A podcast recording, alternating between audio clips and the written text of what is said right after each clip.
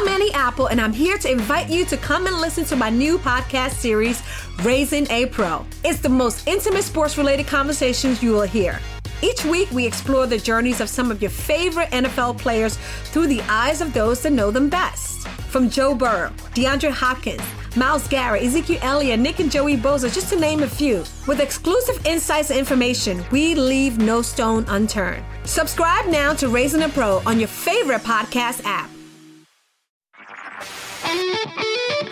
HD Smartcast. You are listening to an HD Smartcast original. आइए मैं राना सफी आपको ले चलती हूँ इतिहास की अनदेखी गलियों में मेरे पॉडकास्ट अनजाने रास्ते के ज़रिए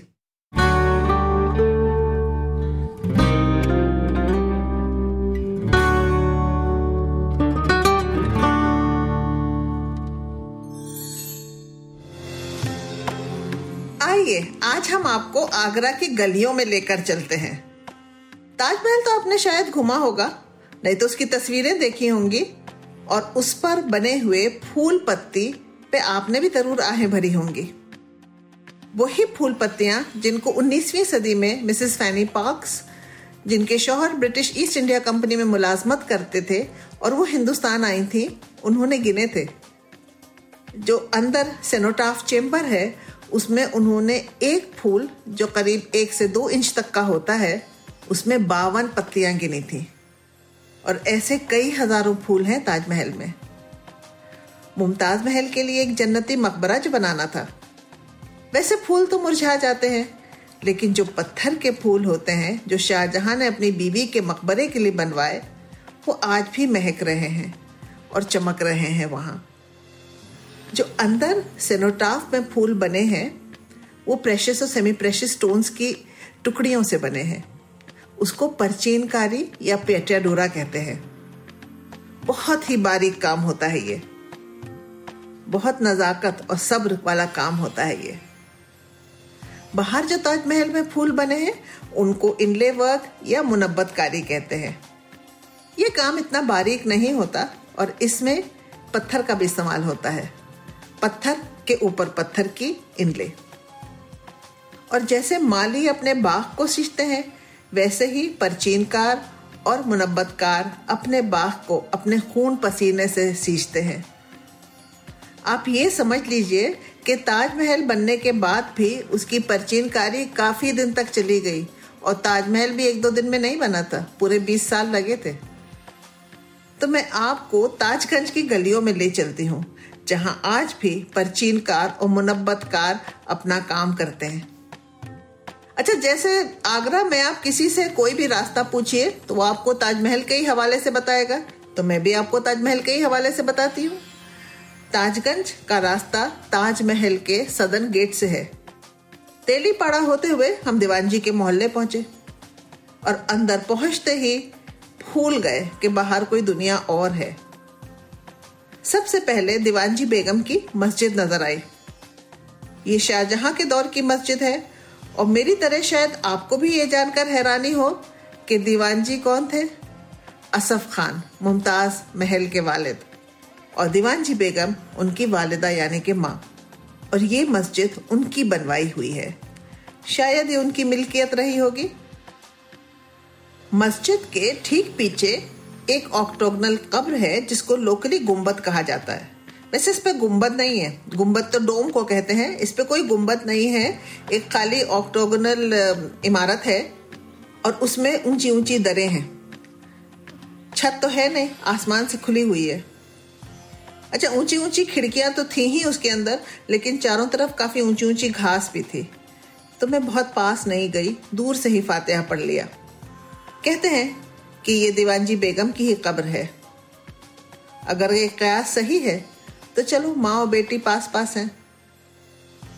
इस कब्र का कोई पुरसान हाल हो या ना हो, मस्जिद बहुत खूबसूरत है और बहुत वेल मेंटेन्ड है। फंक्शनिंग है।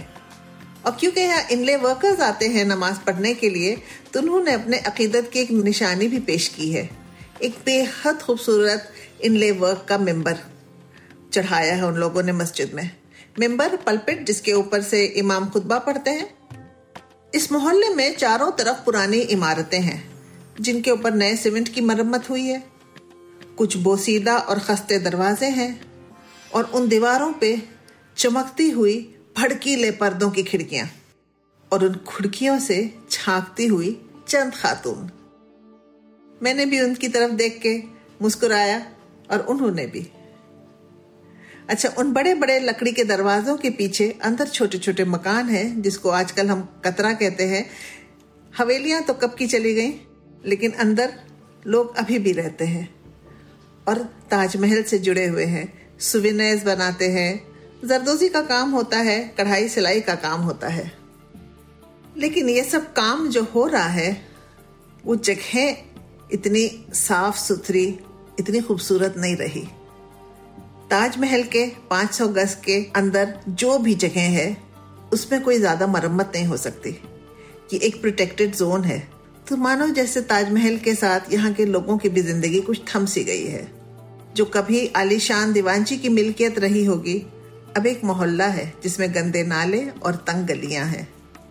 खैर, पुराने संगे सुर्ख के कुएँ भी हैं, यानी रेड सैंडस्टोन हाँ और एक हमको स्पीड ब्रेकर दिखा। और जब हम पास गए तो हमने देखा ये किसी पुरानी हवेली का गिरा हुआ सतून यानी के खंबा है। बिल्ली कुत्ते भी कुछ ऐसे ही आलिशान हवेलियों के पत्थरों पर धूप ले रहे थे।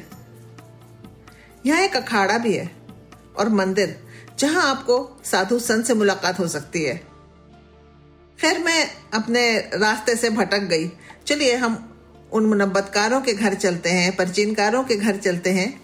जिनका काम मैं देखने आई थी। जब मैं एक मास्टर क्राफ्ट्समैन के घर पहुँची तो छोटा सा घर, और उसमें बहुत ज़ोर शोरों से इनले वर्क का काम चल रहा था। मेरे पूछने पर उन्होंने बताया कि पहले तो हम संगे मरमर का एक टुकड़ा लेते हैं। और उसको जिस शेप में भी ऑर्डर होता है, चाहे आपने अगर मेज ऑर्डर की है, गोल मेज ऑर्डर की है, चौकोर मेज ऑर्डर की है, कोई सीनरी ऑर्डर की है, कोई डिब्बा ऑर्डर किया है, उस हिसाब से उसका साइज़ कटता है। और फिर उसके ऊपर गेरुआ रंग चढ़ाया जाता है। गेरा रंग चढ़ाने के बाद उस्ताद ने जो पहले ही अपनी ग्राफ बुक में डिज़ाइन बना लिया होता है, वो उस गेरुए रंग के ऊपर उस मार्बल के टुकड़े पे अपने कंपस यानी के प्रकार से बनाते हैं। पहले तो उसमें ज्योमेट्रिकल सेक्शंस बनाए जाते हैं और फिर उन ज्योमेट्रिकल सेक्शंस के अंदर जो भी डिज़ाइन होगा, चाहे फूल पत्ते हों, बेल बूटे हों, जानवर हों, समंदर के कोई सीन हो अलग अलग तरह के वहाँ पे तो कारीगरी होती है। फिर वो उसको वहाँ पर उस कंपस की नोक से ड्रॉ करते हैं। अच्छा इस पे जड़ने के लिए ये लोग पत्थर जयपुर से मंगाते हैं। प्रेशस सेमी प्रेशस स्टोन्स टुकड़ों में कटे हुए आते हैं, बारीक टुकड़ों में। जैसे हरे के लिए मैलकाइट नीले के लिए लैपिस लजूली सफ़ेद के लिए मदर ऑफ़ पर्ल लाल और काले के लिए ऑनिक्स कार्निलियन अगेट जेस्पर वगैरह वगैरह पत्थर आते हैं। इनको फिर वो उस शेप में काटते हैं जिस शेप का उन्होंने डिज़ाइन बनाया है। और उसके बाद जो डिज़ाइन उन्होंने पत्थर पे बनाया है, उसके ऊपर इन पत्थरों को जो ये शेप कटे हुए प्रेशर सेमी प्रेशर स्टोन्स हैं या कोई और हैं, उनको बिठाया जाता है। जब ये बिल्कुल फिट हो जाते हैं तो फिर दोबारा से उसके चारों तरफ़ एक बार और एचिंग होती है। डिज़ाइन बनाया जाता है कंपस की नोक से, और फिर उसको हटा लेते हैं। और फिर जो डिज़ाइन बना है, उसमें ग्रूव्स करते हैं, यानी के गड्ढे। साथ साथ उन टुकड़ों को फाइनल फिनिश दी जाती है। उंगलियाँ जख्मी हो जाती हैं। ये इतना बारीक काम होता है। इनको फ़ाइल करना। आप सोच लीजिए कि अगर एक फूल में पंद्रह टुकड़े हैं और वो फूल एक इंच का है और उसमें आपके दस पत्तियाँ भी हैं तो कितनी महीन होंगी, कितनी बारीक होंगी? और हमारी उंगलियों से तो छोटी ही होंगी। उनको फ़ाइल करते हैं ये लोग। बहुत हुनर और मेहनत का काम है। मैंने तो आपको इतने आसानी से कुछ मिनटों में सुना दिया। लेकिन इसमें बहुत दिन लगते हैं।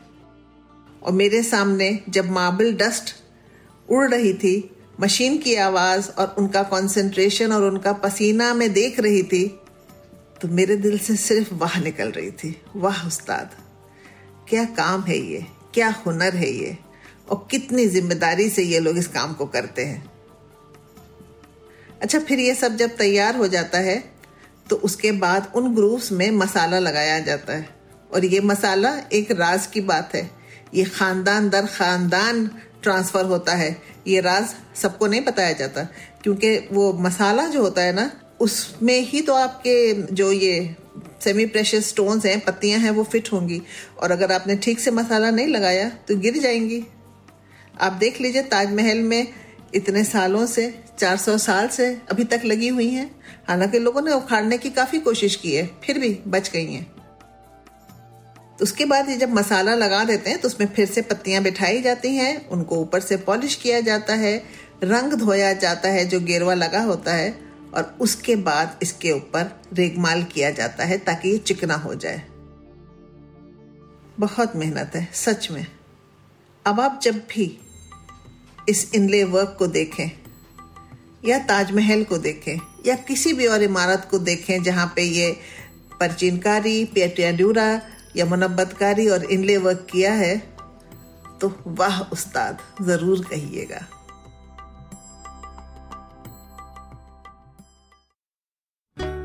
अगर आपको ये एपिसोड पसंद आया हो तो हमें ज़रूर बताइएगा एट एच टी पर ट्विटर इंस्टाग्राम और फेसबुक के ज़रिए। अगर आपको इस पॉडकास्ट पर इतिहास से जुड़ी कोई और कहानी सुननी हो तो आप मुझ तक पहुँच सकते हैं ट्विटर के ज़रिए at I am Rana Instagram पे एट राना सफी और ऐसे और दिलचस्प पॉडकास्ट सुनने के लिए log on to W W W dot H T smart cast dot com this was an H T smart cast original I'm Annie